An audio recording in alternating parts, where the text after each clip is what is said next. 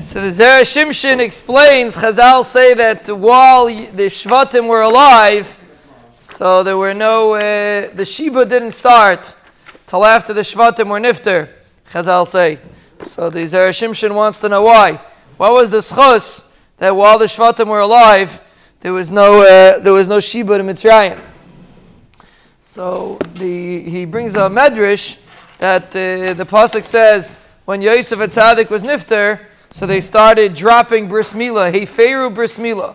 They stopped doing bris milah. They said, we're going to be like Mitzrayim. We're not going to do bris milah anymore. And Amela, once they did that, the Ribbono Shel Olam switched the ahava to Sinah, Chazal say, which is a pattern throughout the generations. When the Yidin decide that they did something by the Goyim that they have to copy by the Goyim, the Ribbono Shel Olam makes a Sinah by the Goyim to show that no, there's nothing over here. There's nothing to look. You should look inside, don't look outside. But Samela Zakt, the Zera Shimshon, that the Medrash says that after Yosef HaTzaddik was Mechazik Mila, Yosef HaTzaddik was the Midas Hayesaid. Samela by him, Mila was a Davar Nayer Maid. So therefore, they didn't stop it. And as long as the Shvatim were there also, apparently, they did not stop doing Mila. Chazal say, but once the Shvatim were nifter, then they stopped, and they said they want to be like Mitzrayim. So we see an amazing thing.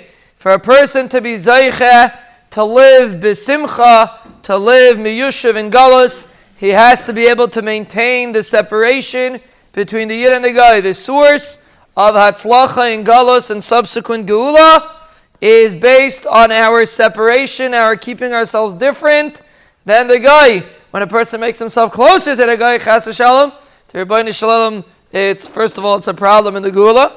Shters the geula. And number two, the Ribbono Shel Olam makes it a little bit more uncomfortable that you should feel that you don't belong here.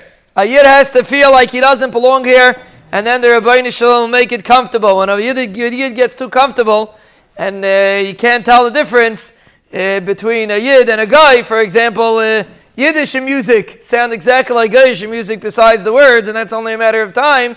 So that's an issue. There has to be a separation between a Yid and a guy. And the source of Hatzlacha in Galos and Geula is when we keep ourselves separate from the shmutz and the garbage that the Goyim have to offer. We should haka b'zeiche, to be separate. The weeks of shayvim is as man, to be shaymer, our kedusha, to be shaymer, our separation in today's society.